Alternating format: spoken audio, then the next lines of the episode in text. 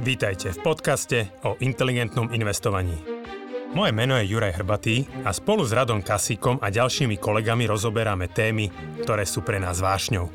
Finančné vzdelávanie, šetrenie a investovanie sú oblasti, ktorými vo Finaxe žijeme každý deň.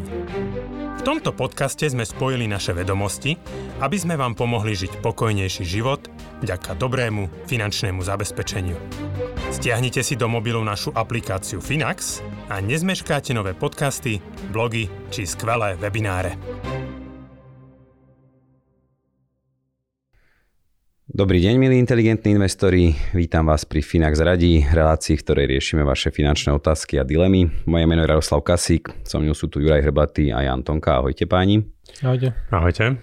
A naďalej vás vyzývame, aby ste nám posielali vaše otázky a rozhodli sme sa, že tie najzaujímavejšie otázky budeme aj odmeňovať nejakou poukážkou na investovanie.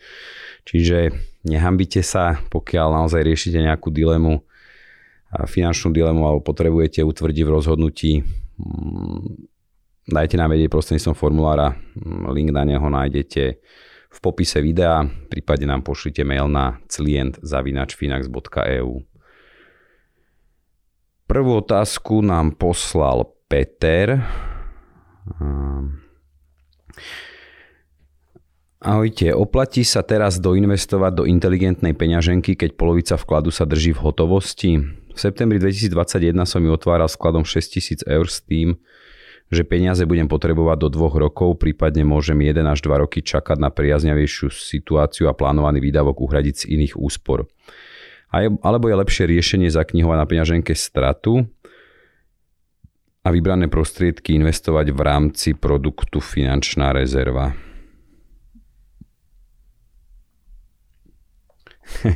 No. zamysleli?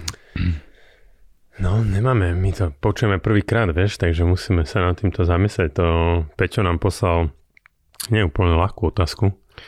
Hey, on tu dokonca spomína, že finančná rezerva s pomerom 90% dlhopisy a 10% akcie, čiže ono, akože zásade nejaká zásadná zmena to nie je. A jedine to teda, že je tam tých viac dlhopisov a, a možno neuvažuje zle v zmysle, že mm, tým ako tie ceny dlhopisov klesli a výnosy stúpli, že mať ich teraz viac je aj lepšie, akože zasa asi taký zásadný rozdiel to nie je. Tak čo mám ja odpovedať? Môžem, a môžem aj ty. A ja sa teraz pozriem na vlastne výkonnosti od začiatku roka rôznych portfólií vrátane peňaženky. A inteligentná peňaženka je za posledných, a od začiatku roka teda ku koncu mája v strate nejakých 5,27%, kdežto portfólio 10 na 90, čiže 90% dlhopisy a 10% akcie je v strate 9,3%, čiže o nejaké 4% ešte viacej. Že no práve tie konzervatívne portfólia v tých tom poslednom 3 čtvrte roku a ten pokles zasiahol najviac. Čiže či už sa bavíme o nejakých 50 na 50 alebo 10 na 90, že pokles by bol väčší, ale keď sa vrátim akože späť k otázke, že um, znovu, akože moc, moc by som s tým nešpekuloval, že hodnotíme výkonnosť peňaženky po povedzme 9 mesiacoch, akože najhorších, najhorší začiatok pre dlhopisy, najprúší pokles dlhopisov možno v histórii, čo som videl, v histórii celkovo.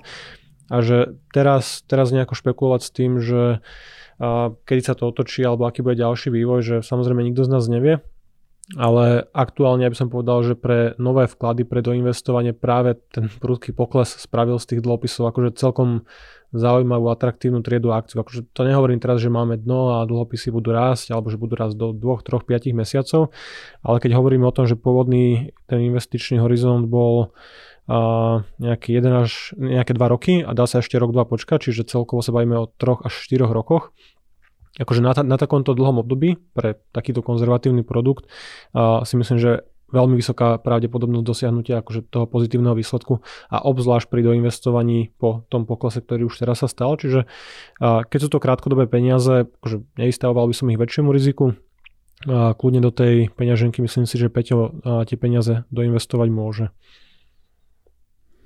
Ja v zásade asi súhlasím.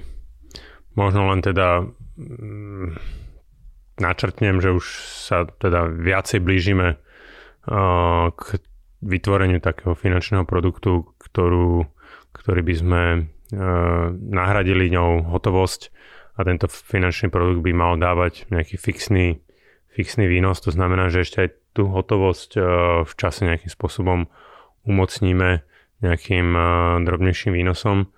Takže verím, že Um, a ešte vlastne doplním, že v tej otázke je uvedené, že polovica sa drží v hotovosti, ono v peňaženke tej hotovosti 38%, čiže väčšina, väčšina je zainvestovaná, 10% a globálne akcie, 2% zlato a potom nejaké protiinflačné dlhopisy a globálne vládne dlhopisy.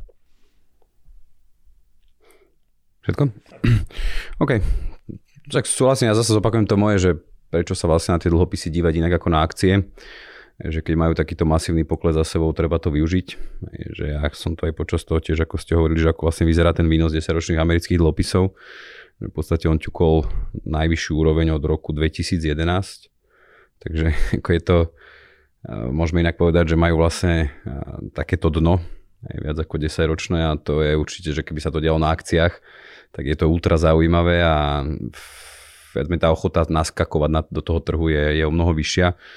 Čiže ja tiež nechcem tvrdiť, že je úplne ten pokles za nami, že samozrejme všetko závisí od vývoja inflácie a od vývoja úrokových sadzieb, čiže mm, presne nedávno sme nahrávali a pred pár týždňami sme nahrávali tú mudrovačku, kde sme sa bavili o tých úrokových sadzbách a, a tam sme to presne zhodnotili, že môže byť aj tá trajektória ešte prísnejšia, vyššia, ale zase si dovolím tvrdiť, že práve po tom poklese a možno teda ak ešte nejaký chvíľku bude pokračovať, môžu byť tie dlhopisy pokojne na najbližších pár rokov veľmi, veľmi zaujímavou triedou aktív, možno v, aj zaujímavejšou ako akcie, že keď sa bavíme možno 2, 3, 4 roky najbližšie. Treba povedať, že to není ani 20 rokov dozadu, čo výnosy na dlhopisoch e, štátnych hej, sa pohybovali na úrovni 4-5%. Hej, a, a naša dlhodobá predpoveď hej, je, že dlhopisy sa budú pohybovať minimálne na tom 2% 2% výnose, takže mm, ja si osobne myslím, že áno, že ten dlhopis je trieda aktív, ktorá patrí nie, do tých portfólií a má svoje miesto. Áno, mali, máme teraz za sebou uh, najprúčší pokles na nich, hej, asi teda v histórii, ale mm, pre tých ľudí, ktorí hlavne teda investujú pravidelne dlhodobo, tak eh, dokázali, dokážu teraz z toho profitovať. Mne sa páči, čo si povedal, že tie dlhopisy naozaj ľudia vnímajú ako inú triedu aktív, čiže keď máme pokles na akciách, každý ho chce nakúpiť, keď je najväčší pokles za 10 rokov, tak všetci refinancujú hypotéky, hľadajú voľné zdroje, investujú rezervu, ale keď to je na dlhopisoch, tak akože ruky preč a, a také akože to vnímajú ako vyššie riziko, kde nebudú odmenení za to, že podstúpia nejakú takúto volatilitu, nejaké takéto výkyvy, ale a pravda je presne ako si povedal, že môže to byť veľmi zaujímavé aj v nejakom možno strednodobom horizonte alebo možno aj pokojne dlhodobom. Ono, určite by sme našli v histórii akože viacero období, kedy dlhopisy na nejakom vybranej časovej akože momente porazili akcie. A 2000 až 2009 americké akcie prešlapovali na mieste keby si celý čas bol v, v dlhopisoch, kde klesali, klesali akože uh, úrokové sadzby a teda akože nejaký výnos, ale stúpala cena, tak akože áno, na 10 rokov by si porazil akciový trh, akože to, to neznamená, že teraz to extrapolujeme a investujeme všetci do dlhopisov, že vidíme, že takto to nefunguje, že akcie dlhodobo prinášajú vyšší uh, reálny čistý výnos po očistení o infláciu ako dlhopisy, ale môže sa pokojne stať, že ľudia, ktorí budú využívať tie poklesy na dlhopisovom trhu, môžu v nejakom dvoj, troj, 5, kto vie koľko ročnom horizonte poraziť akciu, takže to sa nedá akože vylúčiť, to nevieme. Tak, tak, akože úplne určite sa to určite sa to môže stať. Ako ono, asi to trošku vychádza aj z toho, že v podstate si koľko majú za sebou, 40 ročnú 40 ročný byčí trh. Áno. Čiže mám, ako ja mám osobne pocit, že už aj tí slovenskí investori alebo tie slovenské domácnosti už trošku majú skúsenosti, ja aspoň možno medzi tými našimi klientmi, s výkyvmi akcií, ale s výkyvmi dlhopisov zatiaľ nie, lebo nebolo v podstate kedy to, to zažiť aj za tých posledných 20 hmm. rokov také výraznejšie. Celá, celá generácia, alebo skoro dve generácie investorov nezažili nič iné na dlhopisoch ako rast ceny a pokles výnosov a to je potom ťažké sa nastaviť na to akože nové obdobie kdežto akcioví investori boli pravidelne skúšaní a za posledných 20 niečo rokov dvoma 50-55% poklesmi akože boli odmenení za to podstúpenie rizika, že tie výnosy akciového trhu stále sú akože krásne aj po tom aktuálnom nejakom 20% poklese. Ale áno, akože na dlhopisoch skoro nikto nemá tú historickú skúsenosť, že je tam aj nejaké riziko. a už vôbec nikto nemá tú skúsenosť, že by jednoducho doinvestovali počas takých veľkých poklesov a možno, že by aj poražali ten akciový trh, že každý, kto na Slovensku investuje, tá mladá generácia, zažívali primárne dobré roky mimo nejakého krátkeho zubu, väčka, prudko nadol, prudko náhor počas covidu, ale aj dlhopisy akože môžu byť zaujímavé. Ne? Úplne by som ich akože sa ich nezbavoval. Presne tak. Dobre, ďakujem. V mene Petra. Ďalšia otázka. Jakub, 24 rokov, trošku bude dlhšia. Hm, Jakub je zo Žiliny. Tak poďme na to. Čaute, som živnostník a do budúcna zvažujem kúpu investičnej nehnuteľnosti. Vlastné bývanie mám vyriešené, bývam sám v nehnuteľnosti 20 minút autom od Žiliny, ktorú vlastní moja mama. Ide o rodinný dom, ktorý bol síce málo využívaný, ale kvôli sentimentálnej hodnote predaj ani pre nájom nepripadal do úvahy, tak som sa tu nasťahoval. A môj náklad na bývanie sú teda len energie a poplatky. Plánujem tu bývať aj najbližších pár rokov. Mám 24 tisíc eur v stavebnej sporiteľni, 2000 eur finančnú rezervu, pomerne nové a zachovalé auto, ktoré mi poslúžia aj najbližšie roky. 7 tisíc eur v ETF fondoch, do ktorých investujem 600 eur mesačne a investovanú sumu by som chcel udržať a do budúcna samozrejme aj navýšiť. Trápi ma, že peniaze na stavebnom sporení stoja a strácajú hodnotu, preto by som sa chcel čo najskôr rozhodnúť, čo s nimi. Jedna možnosť je vybrať a zainvestovať do ETF, druhá možnosť je nechať ich na sporení a do roka použiť ako vlastné zdroje na hypotéku, prípadne preložiť na nejaký iný typ, na iný účet typu inteligentná peňaženka. Ak by boli teda napríklad využité na hypotéku až treba zo 2 roky. Moja predstava je v prípade kúpy bytu zobrať garzónku jedno alebo dvojizbový byt v Žiline, ktorý by som následne prenajímal. Uvedomujem si, že nie je najvhodnejší čas na kúpu nehnuteľnosti a ETF prinášajú pravdepodobne vyšší zisk a pasívne investovanie, ale možnosť požičať si peniaze za úrok stále nižšia ako inflácia a zainvestovať peniaze, ktoré by som inak nemal a väčšiu časť plátky splatiť zo zisku z prenajmu je lákavá. Čo si myslíte, bude to pre mňa najlepšia voľba? Ďakujem za radu. Opäť pekná otázka od Jakuba. Áno, s tým, s tým stavebkom treba niečo robiť a treba povedať, že uh, stavebným produktom stavebných sporiteľní myslím si, že na Slovensku v tejto chvíli odzvonilo. Ak doma ešte nejaké stavebné sporenie mal by naozaj veľmi seriózne sa zamyslieť nad tým, uh, ako tento projekt, produkt ukončiť a pohľadať v rámci investičných možností iné, iné riešenie. Či už to bude tak, ako uvažuje Jakub cez nejaké etf alebo proste niečo. Um, tie peniaze by mali zarábať. Hej? A tie peniaze Jakubovi to v zásade je to to isté, ako keby ich mal priamo na bankovom účte, čiže nula. Inflácia mu to požiera, čiže za posledné 2-3 roky rovnako inflácia zjedla peniaze, ktoré boli na stavebných sporeniach, ako keby boli v banke. Hej. Takže uh, z tohto pohľadu áno. Otázka teraz, uh, máme nejaký dvojročný, dvojročný horizont uh, na tú kúpu tej nehnuteľnosti. Pochopil som, že Jakub práve tieto peniaze chce použiť ako... Tak ja by som tak povedal, že sú dve možnosti, že či treba tie peniaze z toho stavebného sporenia vybrať a zainvestovať do ETF fondov, alebo či ich použiť na tú investičnú nehnuteľnosť. Je to taká prvá otázka.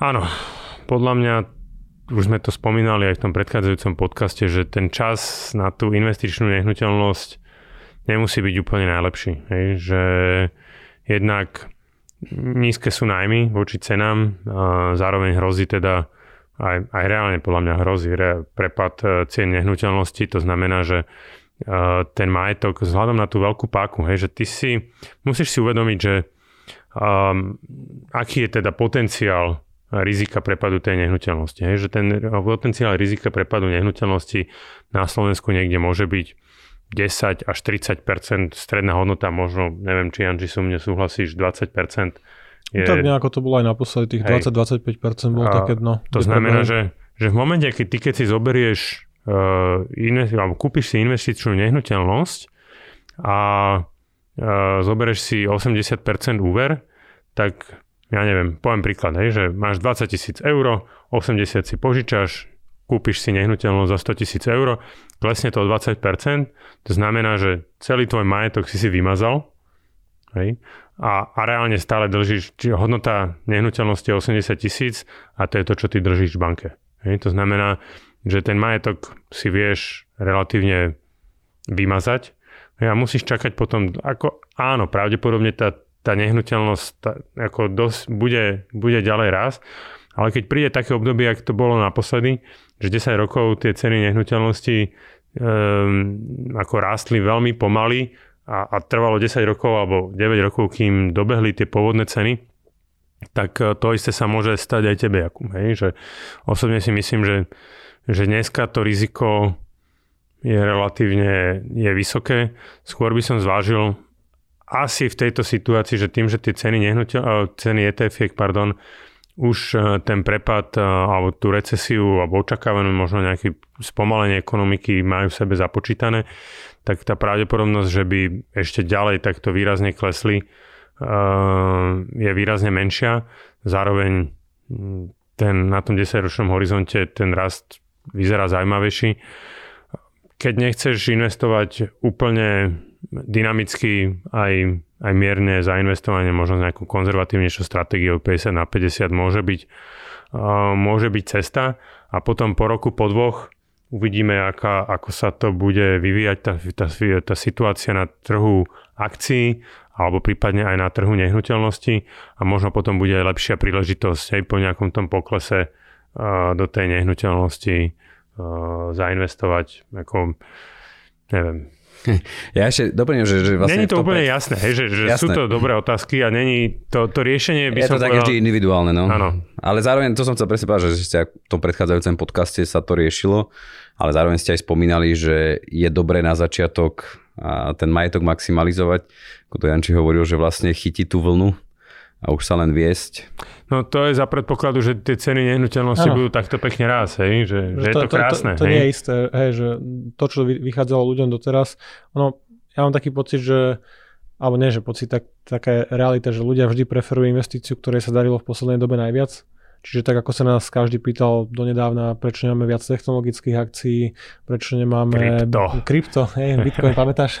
taká, pár týždňov dozadu vyšiel o tom blog, čo som napísal, no, okay. že presne hej, tie že... obľúbené investície počas mojej kariéry. Hej, a teraz vlastne pre mnohých je práve tá nehnuteľnosť, to, čo si pamätajú, čo má v tej čerstvej pamäti, že všetci kamaráti, známi, kolegovia každý, kto kúpil, zarobil. Čokoľvek si kúpil, za posledných 5-6 rokov si cirka zdvojnásobil hodnotu a mal si extrémne lacný úrok, čiže všetci si pamätáme, že sme zarobili na nehnuteľnostiach, čiže preferujeme nehnuteľnosti. Aj keď tá situácia sa zmenila, ceny sú dvojnásobné a financovanie je trojnásobné, stále sa bavíme o tom, že nehnuteľnosti sú tam modla. Nehnuteľnosti sú fajn. A dlhopisy nikto nechce, lebo no, presne, sa nezarábal na nich v posledných sa, rokoch. Pre, pre, presne tak, čiže ono chvíľku akože trvá tá zmena toho sentimentu spoločnosti, kedy, ak to vôbec akože nastane, nevieme nikto, ale uh, tiež mi to tak prípada, že naháňame aktívum, ktoré má možno na nejakú najbližšiu dobu akože tie najlepšie roky za sebou. To neznamená, že, že musí klesať, už bohate stačí, že ten rast bude pomalší a vykompenzuje práve tie dobré roky, ako sme vlastne odpovedali aj naposledy. A mňa zaujalo, akože Jakub je v extrémne dobrej situácii, že tú najväčšiu výdavkovú položku na vlastné bývanie vyzerá, že má doživotne vyriešenú, keďže ten dom má nejako k dispozícii, nebude sa predávať, nebude sa prenajímať. A vyzerá to tak, že aj vďaka tomu dokáže investovať tých 600 eur mesačne a prípadne to ešte zvyšovať. A akože v takomto veku mať takúto štartovaciu líniu je naozaj akože extrémne dobré. Znovu, nedalo mi to, hodil som si to akože do Excelu, kým Ďuri rozprával, čiže a, bavme sa o tom, že Jakub bude investovať povedzme 30 alebo 40 rokov do 54 alebo 64 do dôchodku Keby sme hovorili len o 8% ročnom výnose, s tým, že dneska zainvestuje tých 7000 eur do ETF a dáva tam 600 eur mesačne, tak sa dopraví... Môžeš pridať tých 24 tisíc eur na stavnej sporiteľni. Dám najprv bez toho, okay. Eh, lebo už bez toho to vyzerá akože absurdne dobre, že na 30 rokoch vybuduje majetok nejakých 970 tisíc eur. To je 7 tisíc plus 600 eur mesačne. Eur mesačne na 360 mesiacoch. Keď to dáme na 40 rokov, 480 mesiacov, tak tá suma je 2,2 milióna do reálneho dôchodku. Čiže už toto stačí, si myslím, bežnému človeku, že uh, nemusel by riešiť nikdy prenajom, nemusel by riešiť tú kúpu nejakých podnájomníkov, nejaký reálne aktívny biznis. A myslím si, že by dosiahol a väčšinu takých akože ambicióznych cieľov, alebo naozaj, že ten život bol veľmi zaujímavý už aj v tomto základnom scenári.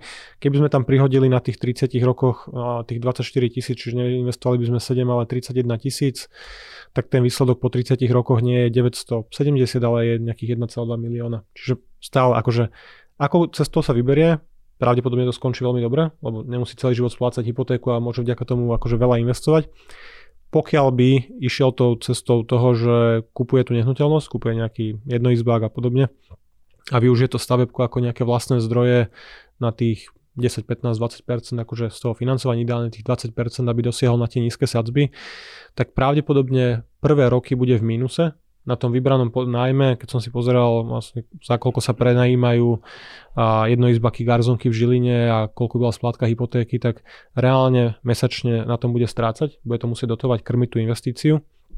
Čiže nebude to úplne také bezpracné, ako to bolo v tých posledných 5 rokoch, alebo ako to mali uh, veľa ľudí v minulosti. Ale znovu, ako som hovoril naposledy, tá nehnuteľnosť je niečo, čo môže naštartovať ten rýchlejší proces budovania majetku, samozrejme v tých dobrých tak rokoch. ono to nie je tá nehnuteľnosť ako ten úver. Ten úver, akože tie lacné peniaze, samozrejme tá logika stále vychádza dobre, že požičiavaš si za 3% a kupuješ aktívum, ktoré ti má zarobiť viacej ako cena tých peňazí, čiže áno, dlhodobo nehnuteľnosti rastú rýchlejšie ako inflácia, čo je logické, lebo sú postavené z nejakých materiálov, kde tá inflácia sa prejavuje, aj rast miest a podobne.